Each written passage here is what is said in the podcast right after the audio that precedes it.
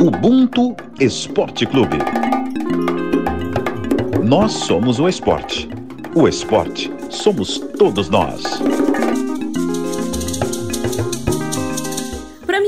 Um sentimento, é alegria, felicidade, mas principalmente companheirismo. Desde que eu reuni um grupo de mulheres negras envolvidas com o futebol brasileiro, é saber que eu tenho com quem conversar nos momentos difíceis e pessoas fora do meu núcleo familiar que com certeza ficarão felizes com cada uma das minhas conquistas, assim como eu fico pelas delas. Então, para mim, Ubuntu é união. Fala galera, eu sou Rafael Serafim, editora de mídias audiovisuais da Globo, e o episódio 66 do Ubuntu Esporte Clube está no ar e no mar. A definição de Ubuntu da semana é da Natália Silva, jornalista incrível, minha amiga querida, criadora do projeto A Negra no Futebol Brasileiro e do coletivo que leva o mesmo nome. Bom, comigo aqui na roda hoje a minha irmã e presida Michele Gama, produtora de reportagem do esporte da Globo. E aí, presida, tudo certo? Fala, minha capitã, tudo bem? Feliz de estar aqui de novo no Ubuntu. Começando mais um mês de novembro, mês da paciência negra, mas feliz de estar aí com com mais mulheres negras potentes nessa roda e essas tiram onda mesmo, né? É, eu ando reclamando bastante, né, desse clima frio aqui no Rio e desse excesso de chuvas, né, sem a menor necessidade. Mas é isso que a Michelle falou, anda favorável para as nossas convidadas. Bom, primeiro eu vou chamar aqui a Erika Prado, jornalista, modelo, surfista, idealizadora do projeto Surfistas Negras e produtora da série Janaínas Deusas do Mar, do canal Off. Érica também já esteve aqui na Roda do Ubuntu, no episódio 14, então seja bem-vinda de volta, irmã. Obrigada, Rafa. Obrigada, Michele. Pô, é um prazer estar aqui nessa roda com vocês mais uma vez. E dessa vez com a Noala Costa, minha parceirona. E com spoiler de Érica, né? Fechando a roda no Ala Costa, surfista e idealizadora do projeto TPM, Todas para o Mar. Seja muito bem-vinda, Noala. É uma honra para a gente ter você aqui. Muito obrigado. O prazer é todo meu. E estou muito feliz em estar aqui com mulheres tão maravilhosas nessa roda. Bom, para começar, o canal Off lançou uma série chamada Janaínas, Deusas do Mar, e a série conta a história de cinco surfistas negras e duas delas estão aqui hoje e claramente não somos eu e Michelle. claramente não somos nós as surfistas. Então, Eric Nuala, a gente queria saber um pouco da percepção né, e da experiência de vocês por fazerem parte de um projeto como esse, que coloca a mulher preta no protagonismo, o que infelizmente ainda é incomum né, nos dias atuais.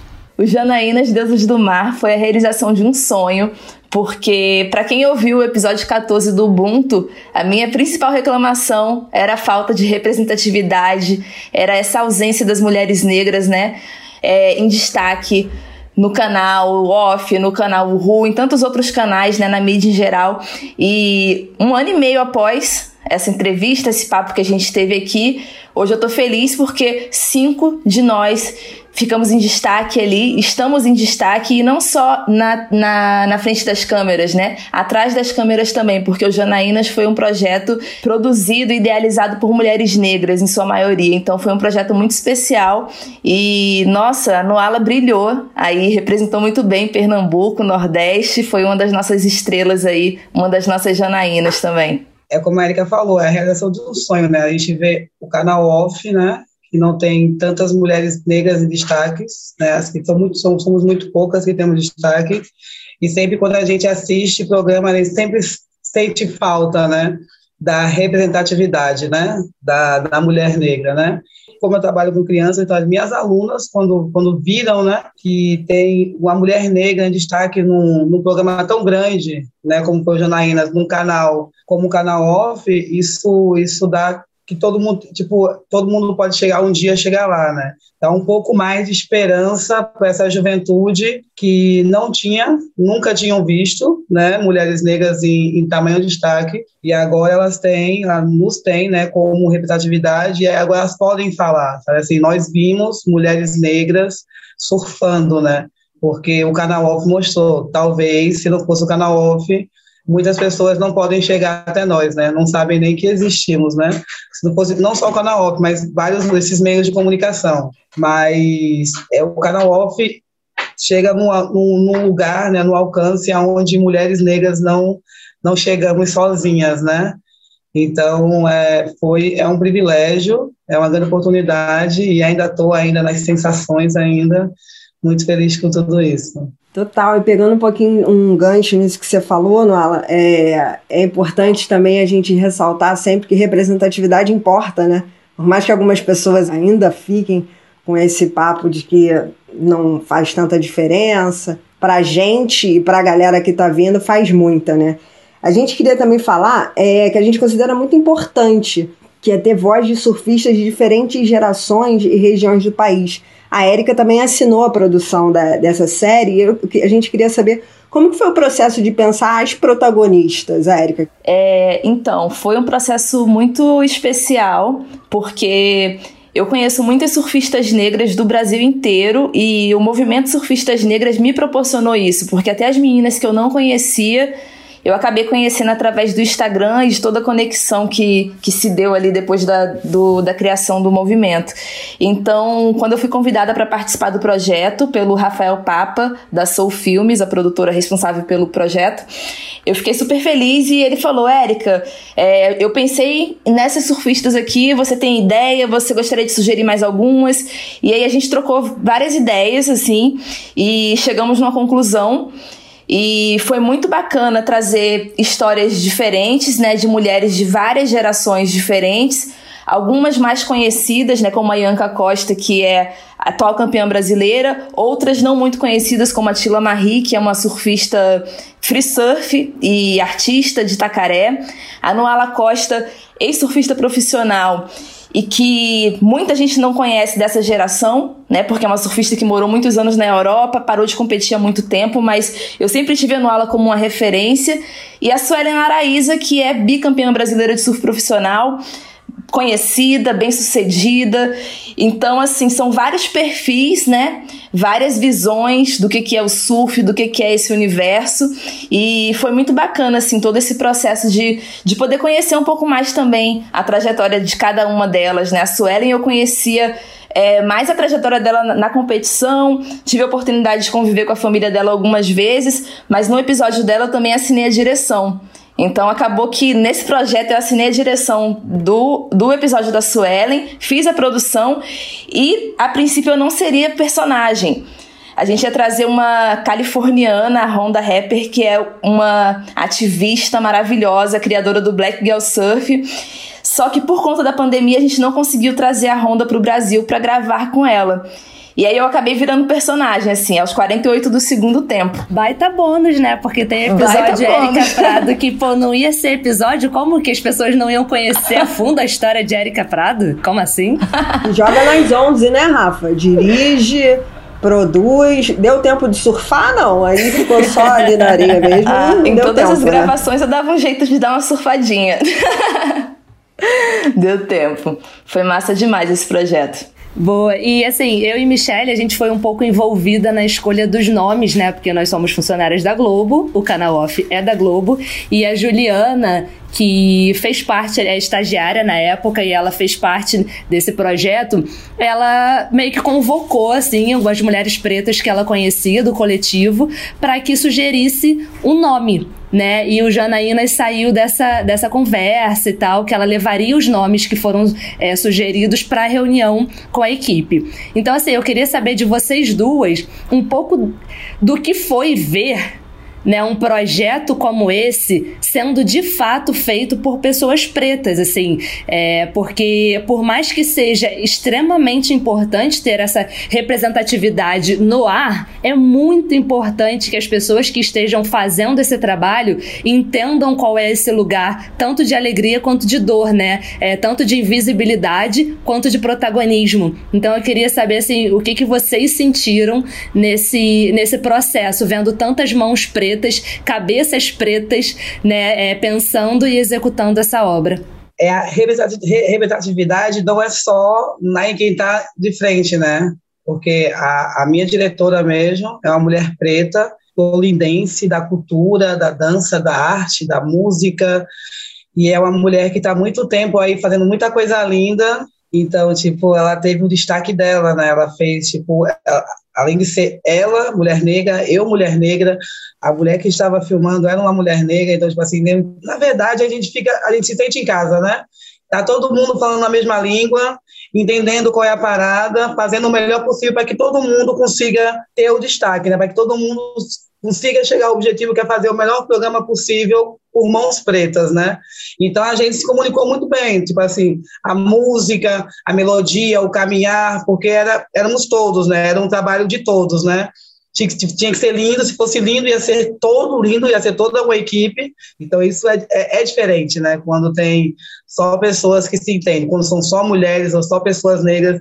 E eu tive a sorte de a maioria serem mulheres e mulheres negras. Então, isso foi o máximo, né? Até as piadas, né? Até as bromas eram entendidas porque nós sabemos o que estamos falando, né? A gente construiu um roteiro antes e na conversa, assim, a gente, tipo, uma encaixava a fala da outra, assim, a gente já sabia o que a gente queria fazer para que fosse lindo, para que representasse não só a mulher negra, mas a nossa terra, né? É a nossa terra, a nossa cidade, o nosso lugar e as pessoas negras que são maiorias aqui, né? Então, é, é diferente, né? É, é lindo quando sempre quando o rolo é lindo, mas quando são pessoas da, da mesma raça que sentem a mesma correria, a mesma luta e que tem a mesma oportunidade, assim, é, é muito bom, é muito irado. É diferente, é especial. Sinceramente especial. Exatamente, a Noala falou tudo. A entrega é diferente, né? A gente se sente em casa, se identifica e o resultado final disso é maravilhoso, porque tem muita verdade, tem muito afeto, tem muito amor.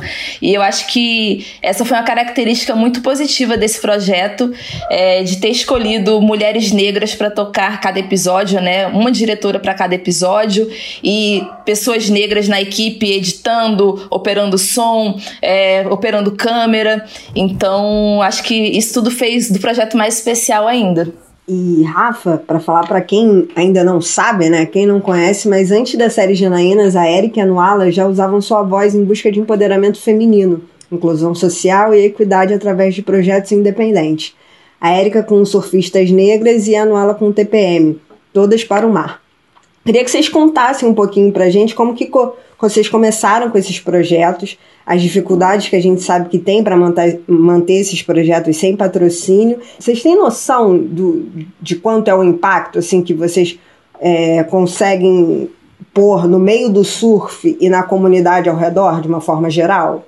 É, eu vou tentar resumir, porque eu sou uma pessoa que eu falo muito. Ah, então tá na roda certa. É isso, pode ficar é resenha de só gente que fala, sem corte. Então, a TPM é um movimento feminista e antirracista de empoderamento feminino e inclusão social através do esporte, né? É a, a nossa a, a, TPM começou para dar visibilidade a surfistas invisíveis, né? As surfistas negras nordestinas. Eu, né, que fui uma mulher invisível, então como eu sabia qual era essa dor, eu tentei fazer eventos para destacar mulheres. Só que a realidade mesmo do, do, da onde eu vivo, né, eu comecei a ver que o empoderamento feminino não era só com as atletas surfistas locais de Maracaípe, aqui no Nordeste, né? A gente estava empoderar mulheres, né? Maracaípe é onde eu moro, onde essas mulheres que estão aqui, a maioria, eu cresci com essas mulheres, com essas mulheres que eu, que eu trabalho com elas hoje.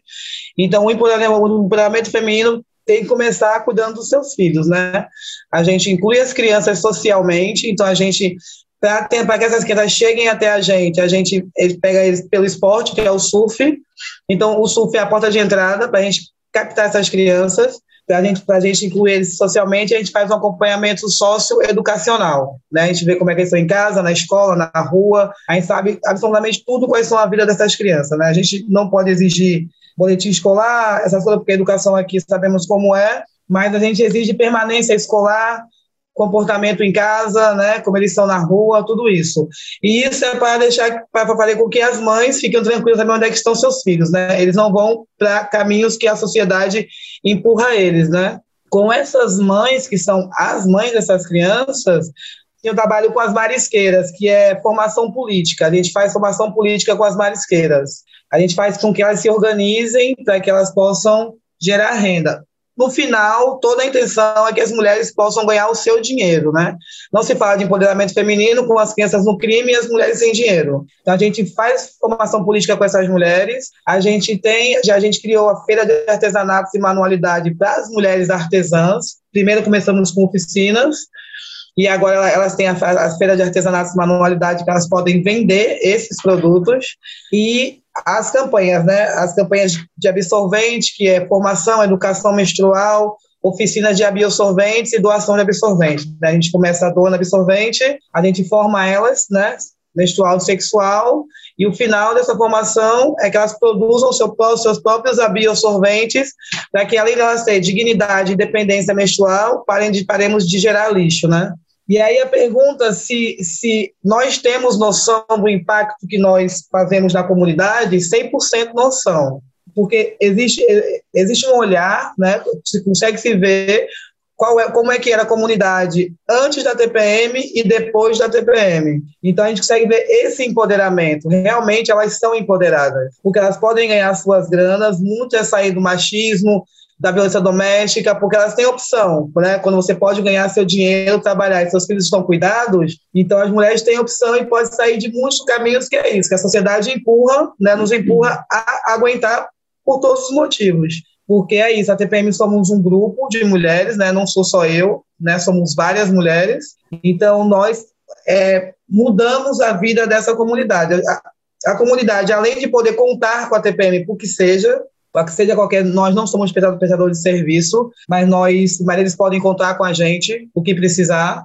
Além disso, ele, eles já têm o pertencimento, eles voltaram a se sentir pertencente ao lugar que é deles. Né? Eles são nativos daqui, eles nasceram aqui, eles são muitos é, descendentes de escravos, índios e escravos, as pessoas que são todas negras indígenas, então, eles agora que se sentem outra vez pertencentes. Assim, isso eu sentia isso há 30 anos atrás, quando a praia era nossa, né? E depois deixou de ser nossa.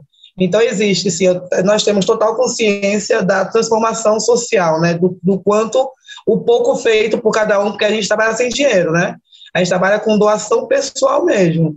O pouco que cada um doa pode fazer uma grande transformação social se, né, se der esse tempo, né? Se, se doar, né? Oh, Noala, eu sou muito fã da Noala, eu fico aqui babando, gente, desculpa. É, agora eu vou falar do movimento Surfistas Negras, né? Depois disso tudo que a Noala falou, que eu fico muito emocionada com todo esse relato, eu já conheço o trabalho dela, mas toda vez que eu escuto eu fico emocionada porque é realmente uma pessoa que faz a diferença. Não é uma pessoa que só reclama e fica em casa atrás do computador sem fazer nada. Ela realmente bota a mão na massa e faz a diferença na vida de centenas de crianças e de muitas mulheres de Pernambuco e do Brasil todo, né? Porque a mensagem dela chega a muitas mulheres.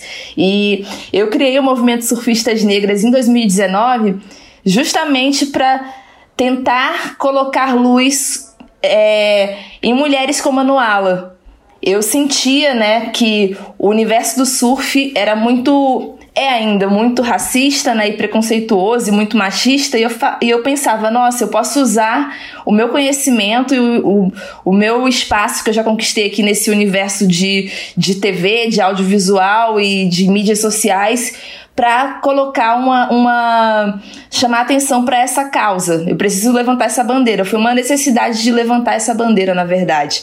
Então, eu criei em 2019, né, uma página no Instagram e comecei a divulgar as surfistas, surfistas competidoras, outras não. E o movimento foi ganhando uma proporção. E eu acho que o meu principal objetivo é realizar encontros e fazer com que essas mulheres se conectem. É, no caso da Noala, é um coletivo, né? Ela, no TPM, é ela e outras mulheres. No meu caso, eu toco surfistas negras. Eu respondo sozinha pelos surfistas negras, mas eu não faço nada sozinha. A Noala, a Ianca, a Monique Santos, são meninas que estão sempre comigo, assim. São mulheres que, que me fortalecem a cada dia e para tudo que eu faço no Surfistas Negras, eu peço opinião, eu peço. Eh, eu converso com a Noala, o que, que você acha? Então, assim, eu digo que é um movimento que engloba essa mulherada toda e ainda tenho um desejo de fazer encontros aí no Brasil inteiro, porque foi uma coisa, um projeto brecado pela pandemia, mas eu vejo agora um, um, um futuro mais esperançoso, né? Acho que a gente está conseguindo passar por tudo isso, acho que 2022 vai ser diferente. É, tomara. A gente espera, né, que dias melhores apareçam aí pra gente. Nós estivemos, né, Michelle? Tivemos essa honra de estar no encontro virtual dos surfistas negras. Foi incrível. Foi muito, muito bacana, assim, debates extremamente... Privilégio, privilégio, Pô, privilégio total. total. Debates extremamente importantes. Eu queria trazer só uns dados aqui pra gente avançar mais um pouquinho no papo. Em 2019, uma matéria do Globo trouxe que no Brasil apenas três surfistas profissionais eram negras.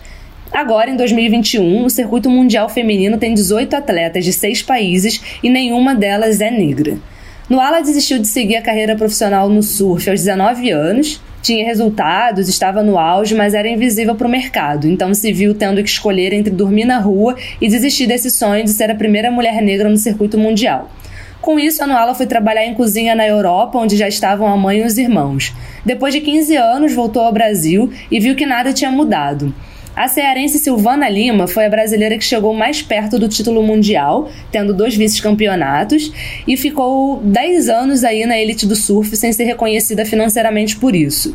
Nos Jogos de Tóquio, estreia da modalidade nas Olimpíadas, Silvana caiu nas quartas de final para a tetracampeã mundial Carissa Moore. Olimpíadas traz uma visibilidade, claro. É, o Janaínas vai trazer uma visibilidade também, mas hoje o panorama ainda está parecido com o que vocês duas viveram e a Silvana vive em relação à visibilidade, patrocínios e torneios? Eu acho que teve um avanço, é, principalmente nos últimos dois anos. É, com certeza o que aconteceu nos Estados Unidos em 2020 foi um divisor de águas, porque a sensação que eu tenho é que depois do, de todas as manifestações e protestos que aconteceram por conta do assassinato brutal do George Floyd, o Brasil descobriu que aqui também existe racismo. E isso refletiu no surf, de alguma forma. E somado a isso, é a confirmação da Olimpíada, né? Os Jogos Olímpicos, o surf, a estreia do surf, título mundial de brasileiro. Então, acho que foram vários acontecimentos que, que colaboraram para o crescimento do esporte, só que muitas meninas seguem sem oportunidade. O que acontece dentro do Brasil, né, o circuito brasileiro, por exemplo, em 2020 aconteceram algumas etapas, acho que muito por exigência do, do COB, né, para fazer eventos nacionais. Pós-Olimpíada, nada aconteceu e a justificativa da Confederação Brasileira de Surf é que estamos em um ano pandêmico, sendo que em 2020 o cenário estava bem pior e realizaram eventos em outubro, em dezembro. Então, assim, são, são dados que, que não, né? As coisas não, não se encaixam. Então, assim, não temos um circuito brasileiro feminino atualmente para que as meninas possam vislumbrar uma carreira, né? Você participa do circuito brasileiro profissional para depois você participar do circuito de acesso à elite do surf mundial. E dentro do circuito de acesso à elite do surf mundial, tem dois eventos ali. Você participa de uma seletiva sul-americana e aí você participa dos eventos mais valiosos. Então, o que acontece com as surfistas no Brasil é que elas não têm é, suporte financeiro para participarem das etapas sul-americanas, eventos no Peru, no Equador, porque tá tudo muito caro. Então, e a, e a justificativa dos investidores, dos empresários é que Aqui não tem tanto campeonato para elas mostrarem a marca, para mostrarem serviço. Então é um paradoxo, é, é, muito estranho, né? Porque se não tem campeonato, eles não patrocinam, mas não tem campeonato, mas tem talento. A gente tem muito surfista surfando muito. E quando eu falo das surfistas negras e das surfistas nordestinas, as pessoas às vezes me atacam, né? Hoje em dia a internet está um absurdo. Ah, qualquer um pode surfar, surfa bem que vai se dar bem. E aí eu queria deixar registrado aqui que as nossas duas últimas campeãs brasileiras são mulheres negras. A Júlia Santos, que foi campeã brasileira de surf profissional em 2019, e a Ianca Costa, campeã brasileira profissional em 2020. Duas mulheres negras a Ianca sem patrocínio e a Júlia Santos que recentemente fechou um patrocínio. Então, assim, tem muita coisa para evoluir. O cenário não é positivo para todo mundo. É, eu vejo que tem muita gente ganhando muito dinheiro com surf no Brasil, mas eu percebo que as empresas querem investir em quem já está no topo. Né, no Gabriel Medina, no Ítalo Ferreira, na Tatiana Weston Webb, que é uma metade brasileira, metade havaiana, que né, se naturalizou brasileira com interesse em representar o país nos Jogos Olímpicos. Então, assim, é, é, é muita desigualdade que ainda acontece, é muita injustiça, na minha opinião. Eu sou muito mais crítica em relação a, a marcas e, e patrocínios. Eu acredito que com tudo isso, com dois anos para cá, porque estamos em pandemia, né? Além do caso do lá nos Estados Unidos, além desse caso, nós estamos muito mais fechados e aí a gente consegue é, chegar mais em lugares que fisicamente talvez não chegaríamos. Né? Então, é, além de ter esse boom de violência, porque teve que ter uma violência muito grande, né, para finalmente ver que vidas negras importam, e o brasileiro é isso, né? o brasileiro precisa ser de fora para ver que aqui dentro está acontecendo há, há muitos anos. Além disso, eu acredito que nós, pessoas, atletas negras, vou falar para as atletas negras que eu conheço, as mulheres negras que eu conheço, que surfam muito, é, talvez elas tenham um pouco mais de visibilidade. Talvez tenha um pouco mais de seguidores, porque o Instagram, todo mundo em casa, então vamos olhar o Instagram, né? Mas continuam sem patrocínios, né? As marcas continuam não patrocinando mulheres negras, não adianta. Nós continuamos não sendo padrão, né, um padrão que não é um padrão brasileiro, eu não sei de onde é que buscam esse padrão aqui no Brasil, falando de Brasil, né, continuamos, continuamos não sendo um padrão americano, claro que não somos, né, nós somos mulheres pretas, em sua maioria, e continuamos sem, sem patrocínio, né, nós temos visibilidade, nós temos voz, mas nós estamos né, na palavra bem certa, assim, ferradas, né? A maioria, né? Do vegano e surfista servindo mesa. Ok que, ok que não tem eventos, não tem eventos, mas também não tem nenhuma marca que leva essas meninas para correr campeonato na América do Sul. Tá caro, tá caro. Mas tem menina competindo, não negra. Tá entendendo? Representando o país, representando o país onde tem um monte de menina preta aí quebrando em casa, pensando que podia estar tá fazendo se eu fizesse lá. Como é que eu chego lá? Né? Juntando dinheiro para ir para uma etapa, talvez, né? Então, é, as marcas fingem que, ok, nós podemos um pouco de voz para vocês, né? Tiramos uma foto com vocês aqui, te damos um presentinho ali, mas nós não vamos patrocinar vocês porque não, não, não queremos vincular o corpo negro à marca. Continua sendo assim. Isso ainda continua existindo. Sabe assim, as marcas não vinculam mulheres pretas às marcas, projetos encabeçados por mulheres pretas às marcas, sua maioria, na maioria dos projetos sociais mesmo, são de mulheres ou mulheres pretas. E são esses projetos que estão ferrados, sabe assim? As melhores surfistas do Brasil que eu vejo são mulheres pretas, estão ferradas, sabe assim? Se, tipo, se tá no Rio é ruim, imagina se ela tá aqui no Nordeste. Ela tá aqui no Nordeste, ela tá ferrada, invisibilizada, silenciada, né? E de vez em quando sai uma foto dela lá, dela lá, tá entendendo assim? Se não fosse as surfistas negras, sinceramente, a maioria delas nem, nem existiriam. Não saberíamos que essas mulheres existem. E elas estão muitos anos aí surfando muito. Então é isso, precisa de uma mulher negra para fazer com, com, que mulheres negras tenham visibilidade. Né? Assim, mas existe um montão de marcas, de, de Instagrams, de, de tudo, de pessoas que não dão essa visibilidade. É aquela coisa de vamos tirar foto com preto, tá lindo, tem um amigo preto em casa, dou um biquíni para uma mulher preta, tá? Assim, dou um brinco para uma mulher preta, patrocínio, mas eu quero ver você entrar com patrocínio forte mesmo. Você bancar a menina, você dá é, nutrição, alimentação, pranchas, viagens. Tá entendendo? Porque isso, isso, isso, isso, acontece com mulheres não negras. Tá? Assim, então, tipo assim, a desigualdade continua a mesma. A diferença é que agora a gente fala, né? E a internet tem que escutar, porque é o jeito. Essa é a diferença. Perfeito, perfeita. A, a, gente não tá onde o capital gira, né? O capital, ele sempre gira no mesmo lugar, ele tá sempre entre as mesmas pessoas. E essas pessoas não têm a nossa cor de pele, né? Total, não. E isso que vocês falaram da. É uma afroconveniência, né? Como eu falei no início, novembro chegando agora, todo mundo procura os negros conhecidos para colocar lá a foto na sua marca, para fazer pauta, para fazer VT de não sei o quê. Todo mundo lembra que tem ali os atletas negros, tem, mas é novembro é um mês só do ano, né? A gente tem, a gente tem um ano todo. É, meninas, na semana passada a gente recebeu a jogadora de futebol profissional, a Suelen Rocha, e a gente estava trocando uma ideia sobre também o, o posicionamento dos atletas. E a Suelen falou uma coisa bem interessante, que ela vê que um, um dos primeiros passos para esse posicionamento, que muito é cobrado de atletas e tudo, principalmente dos atletas negros, é se enxergarem primeiramente como negros. A gente vive num país em que o colorismo ferra a nossa cabeça, né? Então, é todo um processo de, de se descobrir como negro, tornar-se negro, né, como a gente fala. E eu queria perguntar para vocês como que vocês veem essa questão dos atletas é, se verem como negros, primeiramente, para depois terem um posicionamento em relação a, a cobranças, a, a tudo que possa ter, que possa vir a, a fazer com esse posicionamento. O que, que vocês acham a respeito disso, Érica? É, eu acho que é um processo e, e tem sido um processo demorado. É, é, uma coisa você se descobrir, né, se tornar negro, outra coisa você levantar essa bandeira e, e e começar a militar, né? Como a gente diz hoje em dia, porque exige uma coragem. É, nesse ambiente você fica com muito medo, né? No ambiente do surf, é, as pessoas falam que não existe racismo. Antigamente, quando eu conversava sobre isso com colegas, né, amigos, as pessoas falavam: Érica, você está viajando, isso não existe.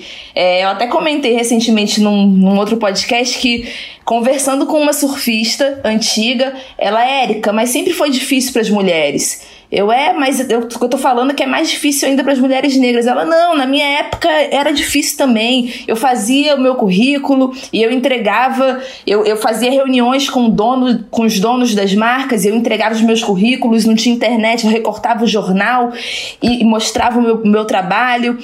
E eu fiquei pensando, eu falei, é, realmente, mas que mulher negra teve a oportunidade de sentar e fazer uma reunião com o dono de uma empresa? Que mulher negra estampou a capa de um jornal? Né? É muito comum até hoje em dia as mulheres negras e nordestinas se destacarem nos eventos e não serem as protagonistas das matérias né? A Silvana Lima, que é uma mulher nordestina, ela já ganhou diversos campeonatos e a, a, na revista tava lá o título da matéria: Silvana Lima vence. E aí a foto da matéria é uma mulher branca andando na praia ou uma foto do visual do campeonato. Então, assim, é uma, uma situação que ainda se repete. Então eu acho que é uma discussão que ainda vai demorar muito assim para as pessoas nesse ambiente do surf entender é, a Rafa comentou né, que em 2019 uma matéria do Globo revelou que apenas três surfistas profissionais eram, eram negras. Mas é um dado, acho que errado, porque. Acho não, tenho certeza que é errado, porque quem respondeu essa pesquisa? Foi uma pessoa branca que estava no topo da, da Associação Brasileira de Surf, que deve ter pensado assim: ah, negra, pensou em negra retinta, ah, tem fulana, fulana e fulana. Realmente, em 2019, talvez negras retintas tivessem apenas três. Mas, assim, de surfistas negras profissionais no Brasil, a gente tem mais de dez. Então, assim, é tudo questão de, de, de entender e de falar sobre o assunto, sem ter o medo de falar. Porque hoje em dia, até para você chamar uma pessoa de negra, às vezes a pessoa acha que tá ofendendo. Ah, não, você é uma morena bonita. Tipo, não, cara, eu sou negra. Pode falar que eu sou negra, falar que a pessoa é negra, preta, negra, não é ofensa. Então, eu acho que é isso, acho que é um processo. Esse, essa discussão do colorismo ainda tá acontecendo muito pouquinho, assim, no surf. É aquilo, né, Anuala? Entre me chamar de preta ou negra, pode me chamar de rainha.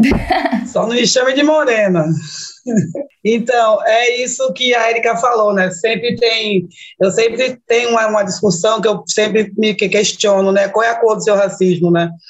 É bem, é bem difícil para pessoas não retintas levantar a bandeira da negritude, né? É melhor fingir que é moreno para ser aceitável socialmente, né? Porque enquanto mais escura a sua pele, enquanto mais cresce seu cabelo, mais é maior é o preconceito que vai rolar, né? Então vamos ser o mais menos retinto possível, o cabelo menos cresça possível, para que talvez a sociedade não dê tanta lapada, porque você é aquele preto aceitável, né? É o moreno, é o preto com traços brancos, é toda essa lenda que, que a galera inventa, aquele preto aceitável.